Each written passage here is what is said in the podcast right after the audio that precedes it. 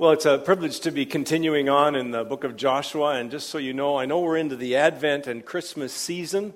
And uh, next week we'll finish off Joshua and be able to center uh, completely upon uh, the reason for the season. But uh, today we have a very interesting passage of Scripture that we're going to be looking at. And um, before I begin, I wanted to say that I was at a meeting yesterday all morning at uh, Dave Wynn's home, the moderator of our board. And um, we had the three pastors as well as the three leaders of the teams the prayer team, the capital funds team, and the building team for the McGillivray project. And, and we had a great morning together. And uh, in the process of this uh, discussion, I, I, realized that it, in a fresh way, I, I, mean, I knew this, but in a fresh way, I realized we're not building a building. Uh, we're, we're building people, and we always have to be centered on people. And in fact, that as we as I thought about that and heard the guys talking yesterday, I realized that it, it, it, really is all about the kingdom of God and the people that make the kingdom. And, and that uh, the building, if it ever happens, is going to have to serve that, serve us to become more of the people that are kingdom people with building a, a bigger kingdom footprint on this planet for the glory of God. And so, in thinking about that, you, know, you can take a look at the person beside you. You can turn to your left or right or turn around and you can look at them and you can say, basically, if, if this thing's going to happen, not the building, I'm not talking about that. I'm talking if we're going to be growing the Lord's kingdom, more people coming to reverence Jesus for who he is, then, then it's up to us. And I, I, got a picture of that as I was thinking. I got a picture of the tribes of Israel that we've been going through Joshua. And you can imagine this stage of our sermon series right now is, is where all the land had been divided up. I mean, it's all out there. We, we got the 12 different allotments or portions of the inheritance for the promised land.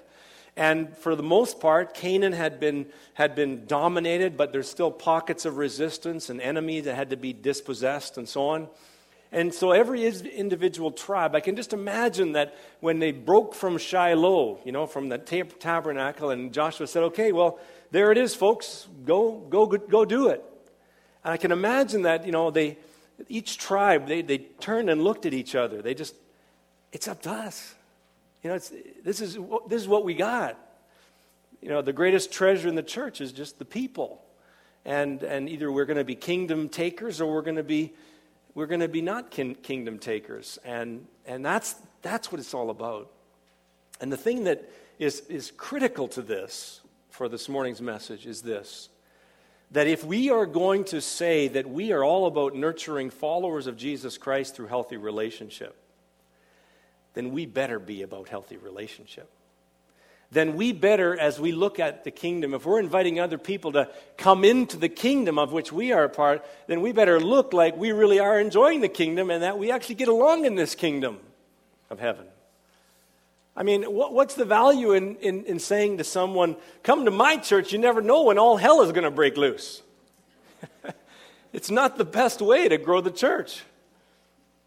And so today, as we look at this, I was so glad that Rennie in his little testimony shared that it's all about loving one another. And today we have this privilege of, of looking at what does it mean to maintain peace and to restore peace in the church family, in the body of Christ, when it has not been kept and maintained. And so, after an emotional goodbye, wherein Joshua dismisses the two and a half tribes of Israel to return to the east of the Jordan and settle down, there transpires an incident that takes the nation to the brink of civil war. And that's going to be our focus this morning. Let's catch ourselves up on the history just momentarily before we jump into chapter 22.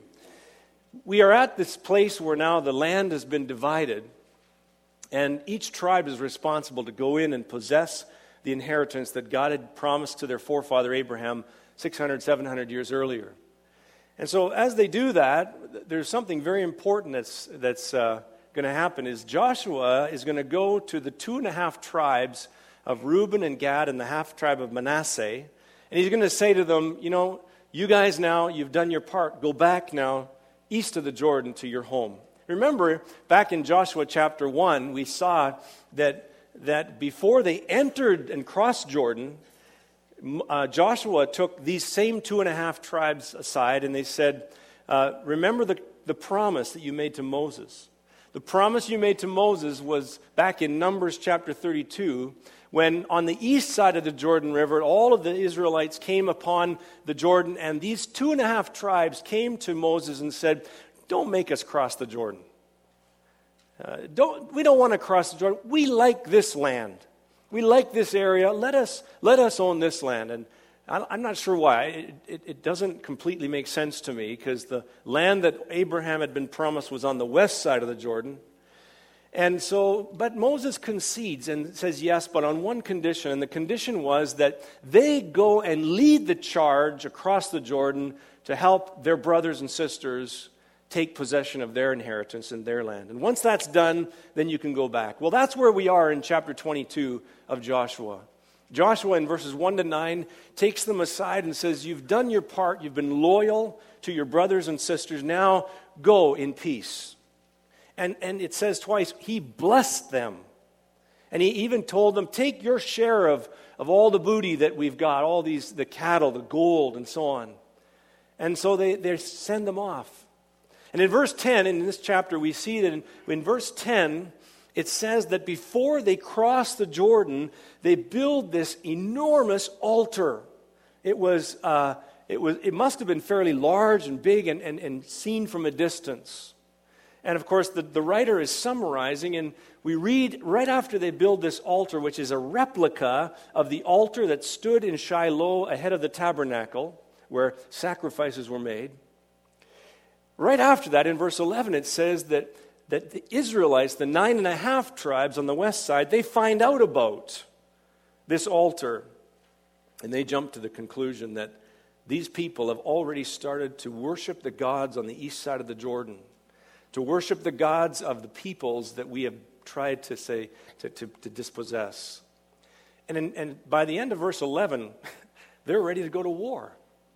This war tired people from taking the land are ready now, based on one report, to go to war against not the enemy, but their own brothers of Israel. You have to ask yourself, what's going on? Well, praise the Lord, they didn't go to war. We read in verse 12 that one of the priests forms a group of 10 more people, one from each tribe, and they, they send a delegation. They go as a delegation and they confront these two and a half tribes on the eastern side of the Jordan. And in the confrontation, they say, you know, you know what happens when we disobey God. And he refers to, they refer to various incidents where one person of Israel sins, everybody in Israel suffers. And they confront them. When the confrontation comes, we see that in, in verse uh, 21 and following of chapter 22 in Joshua, the response of Israel on the two and a half tribes, the response is absolutely no, no, we're not at all trying to rebel against the Lord God. In fact, they say in this text, in chapter 22 of, of Joshua and verse 21, it says, 22 The mighty God, the Lord, the mighty God, God the Lord, he knows, and let Israel know if this has been in rebellion or disobedience to the Lord, do not spare us this day. Pretty, pretty serious business. If, if we're in rebellion here, then just, just wipe us out. Don't spare us. And so, and they go on and they convince this delegation that they're on God's side, that why they built the altar on the west side of the Jordan was so that nobody in future generations could ever say that that people on the east side of the Jordan, they don't belong to Yahweh. And so that our children will know that they have free access to go to Shiloh and later on to Jerusalem to worship the living God at the temple. That was their reason for doing that altar. But verse 11 says that the Israelites jumped to conclusions. And so if you take your Bibles now and look at chapter 22, and uh, beginning with verse 30, would you stand with me? Chapter 22, verse 30.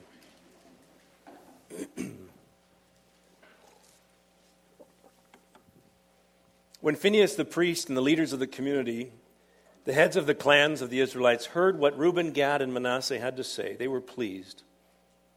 And Phinehas, son of Eleazar the priest, said to Reuben, Gad, and Manasseh, Today we know that the Lord is with us, because you have not acted unfaithfully toward the Lord in this matter. Now you have rescued the Israelites from the Lord's hand. Then Phinehas, son of Eleazar the priest, and the, and the leaders returned to Canaan from their meeting with the Reubenites and Gadites in Gilead, and they reported to the Israelites. They were glad to hear the report, and they praised God. And they talked no more about going to war against them to devastate the country where the Reubenites and the Gadites lived. And the Reubenites and the Gadites gave the altar this name, a witness between us that the Lord is God. You may be seated. Thank you. Well, here we read a story of a conflict that ends in peace, a conflict that is averted. And uh, not all conflicts are averted, are they? I wouldn't need to go into many stories. You all have your own.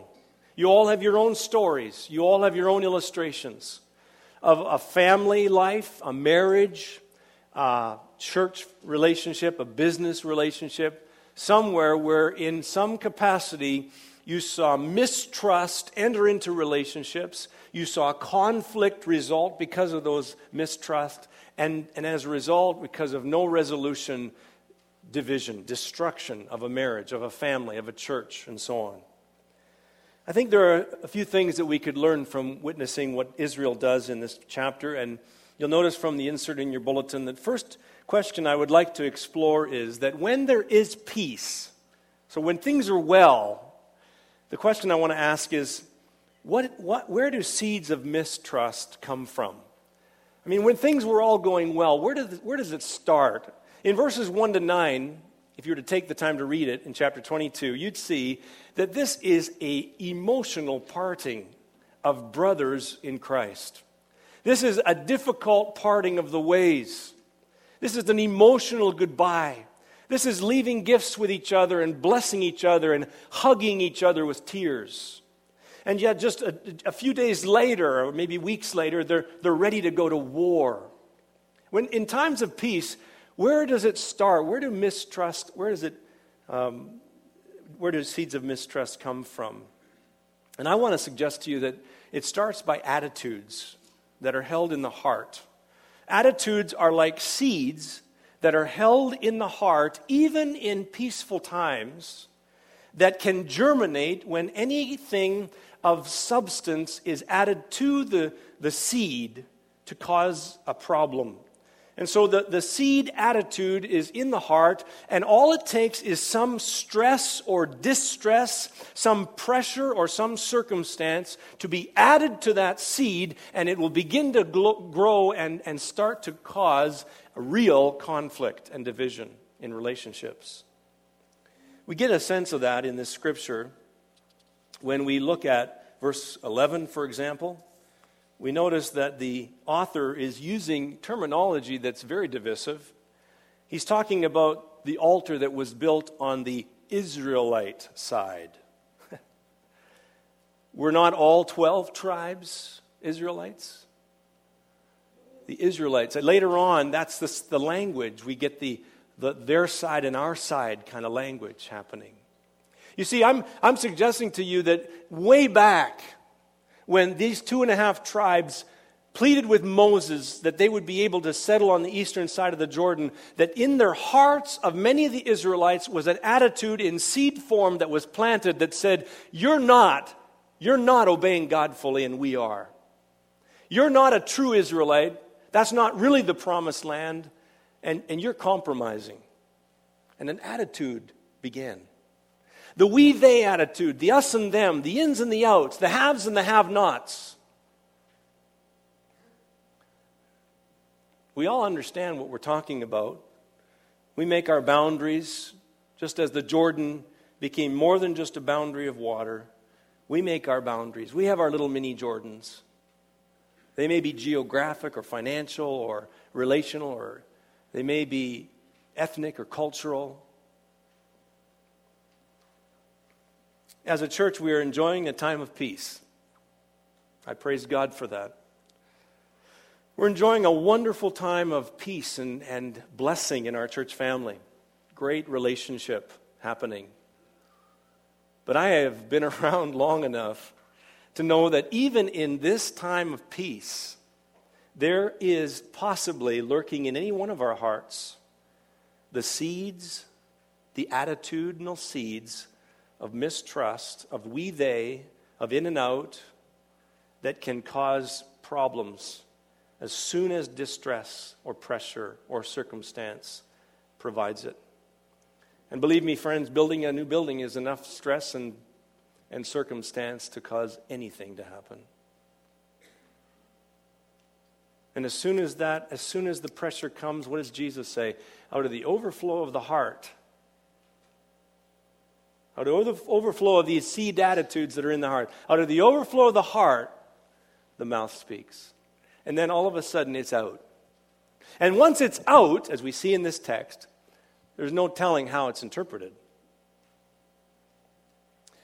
And so that's the first thing. Secondly, the second lesson I think that we learn from this text and from Israel in their history is where, when there is not peace, when there is not this time of peace, why do things come apart? I mean, Jesus said, In this world you will have trouble. But take heart, I've overcome the world. Uh, when there's not a time of peace, we all face times of distress or not having peace in our families, in our marriages, in church, in wherever you are. But when there's not a time of peace, why does it have to come apart? I mean, why do they have to jump to the war button here? I think there's two good reasons here. First of all, the eastern tribes that built the altar had no communication at all to the western tribes about what they were doing, at least as far as we can see. There's no transparency here. And so there's no interpretation of what this means.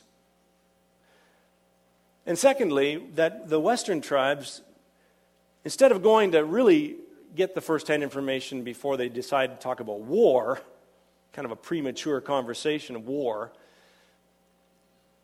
they jump to conclusions. They are beginning right off the bat to say they've crossed over and they've crossed over spiritually. Now they are worshiping a different God. They're not going to offer sacrifices on Yahweh's altar at the, at the tabernacle and temple. They are, they are now turning away from God. Jump to conclusions, expected the worst. Instead of thinking of the best, they thought the worst of their brothers. I think these same two reasons exist why we see a lot of conflict in our relationships today as well bad communication and jumping to conclusions, believing rumors instead of going to the source. And when you go to the source, saying, when you said this or when you did this, what did you mean? Because maybe you received something different than what was intended. And then there's the whole phantom arguments. Have you ever had a phantom argument? You know the kind of arguments I mean, don't you? Well, if they say this, well, then I'm going to say this. And then if they say this, well, I'm going to tell them about that. And pretty soon, within a matter of minutes, you're in your mind way down, way down a pathway that is absolutely not reality and you're a spring that's been ready to spring and, and a, a trap that is ready for someone to fall into. Phantom arguments, jumping to conclusions. When I came to White Ridge Baptist Church over four years ago, the moderator of our church family was Azar Lulden up here taking notes. Good, good brother. I mentioned his name. I told him I'm not going to give him five bucks like I usually do with my family. But, not, but now that I'm talking about him, I gotta. I said to Azar at the beginning, I'd like to talk in my first board meeting about best practices policy. And I laid out what I feel are very important ABCs of best practice policy. And the A of best practices policy was to assume the good intentions behind everything unless proven otherwise. Assume good intentions. Now, you might be receiving it as a slap in the face, you might receive it as an offense, but the, the, the, the deal is I'm going to uh, believe you have a good intention. Your intent was not malicious. A, assume good intentions, regardless of what comes down at you. B, believe the best in your colleagues' capability to fulfill their job, their ministry, their role. Believe in them and then C, communicate with transparency about all mutual concerns. Don't keep secrets. I made a commitment to the present moderator, Dave Wynn, one day, and I violated it once that I can think of. I said, Dave, you'll never have a meeting that I'm at where you're going to be surprised at what I say. And I would ask the same for you, of you. We've tried to live by that. It means we have to get together and talk things through and, and duke it out. And sometimes we don't agree, but, but we respect and we know that God is the one that's over all. Communicate with transparency. You see, if, if Israel would have followed the ABCs of best practice policy, we could have avoided getting them to the brink of civil war in this text. The third lesson that I think we come from in this text is that when peace is being restored, what must occur to give it a chance? What has to happen if, if there's kind of this will for peace and restoration and resolve? What has to happen if it's going to get a chance? And I think there's five things. First of all, there has to be basic agreement on some core issues or core values. You see, that's interesting that both, both tribes, both groups believe that the only true God is Yahweh and the only true altar is in Shiloh. They agreed on that. And that had to be that kind of basic agreement and zeal for the Lord. So it made this, it made it possible for them to restore when there was a misunderstanding. Secondly, there was a willingness to confront sin and also to be corrected, to be confronted. And I don't know if we're very good at either, actually. Think about it for a moment. Are you very good at either side of that? Sometimes we just avoid confronting sin. Speaking the truth in love, it says in Ephesians 4, will grow up into him who is the head. So sometimes it comes down like a hammer, or sometimes it comes around so wishy washy, beating around the bush, you don't even know what the guy's talking about. Confrontation, we see in this text, boy, it was clear. It was clear. It's confrontation. But then the other thing that was clear was, was amazing was that they received it. When they, the, the delegation comes, they received it. And they said, No, no, brothers. You know, they didn't come back with this, well, who do you think you are talking to me that way? They didn't receive it with this, how dare you accuse us of? No. They received it. There was humility, teachability. Next, next, we see that there was a willingness to take the initiative. It was the western tribes that sent a delegation to cross the Jordan to the eastern side and visit them. They took the initiative. One of the things that we learned earlier in our marriage was that if we're going to resolve things that come up and our first year of marriage was our most difficult year. If we're going to resolve things, then someone has to take the initiative when we have a conflict. And I was, I was so glad, and I was tell, talking to a premarital couple this past week, and, and I, I said to them, you know, I was so glad that our very first home that we rented in Eagle River, Ontario, had two bedrooms. And the reason was because we'd, we'd, be laying awake at night talking, trying to resolve a conflict, and then it would just escalate, and then one would just leave and go to the other bedroom. But then within minutes, you'd hear the pitter patter of feet going from one bedroom to the other to resolve the conflict. Usually it was me. Pat's not here today, I can say. Maybe that's because I was the most one wrong, right? Yeah, that's the, that's the right. Has to be someone that takes the initiative. Pride hinders us from taking the initiative. And when we do take the initiative, pride hinders us from owning our own stuff and not pointing out the blame in the other party. Next, willingness to get to give the benefit of the doubt. You know, they didn't send the army, praise the Lord. They sent a delegation. Can you imagine what would have happened if they'd have shown up on the east side of the Jordan at the, at the territory of the Reubenites, the Gadites, and the half tribe of Manasseh, and the whole nine and a half tribes had their army uh, ready to go, swords drawn. No, they sent a delegation. There was something, even though they were ready to go to war, there was something in them that, that gave the benefit of the doubt. Do you do that with people?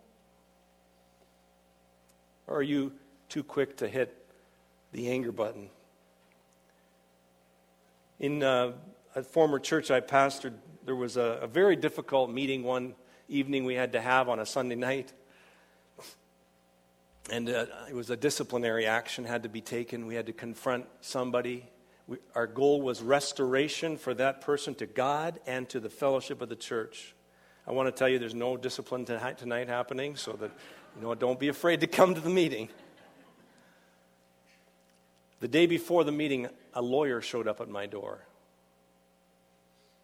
and said, If you mention my client's name, you'll be sued.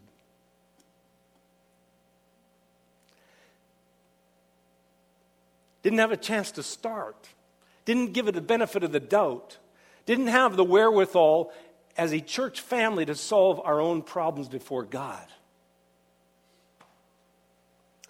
Everybody lost in that one. Everybody lost. So we have to be ready to give the benefit of the doubt. And then, fifthly, willingness to be part of the solution. You know, my favorite verse in all this chapter is in 19.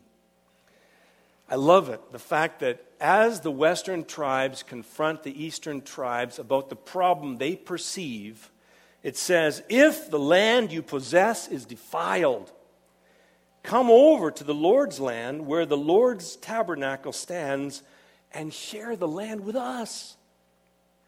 You see what they're doing? They're saying, We'll be part of the solution.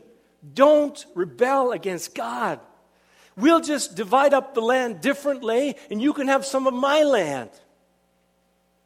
Be part of the solution. If you're going to confront sin, are you willing to sacrifice enough to be part of the solution?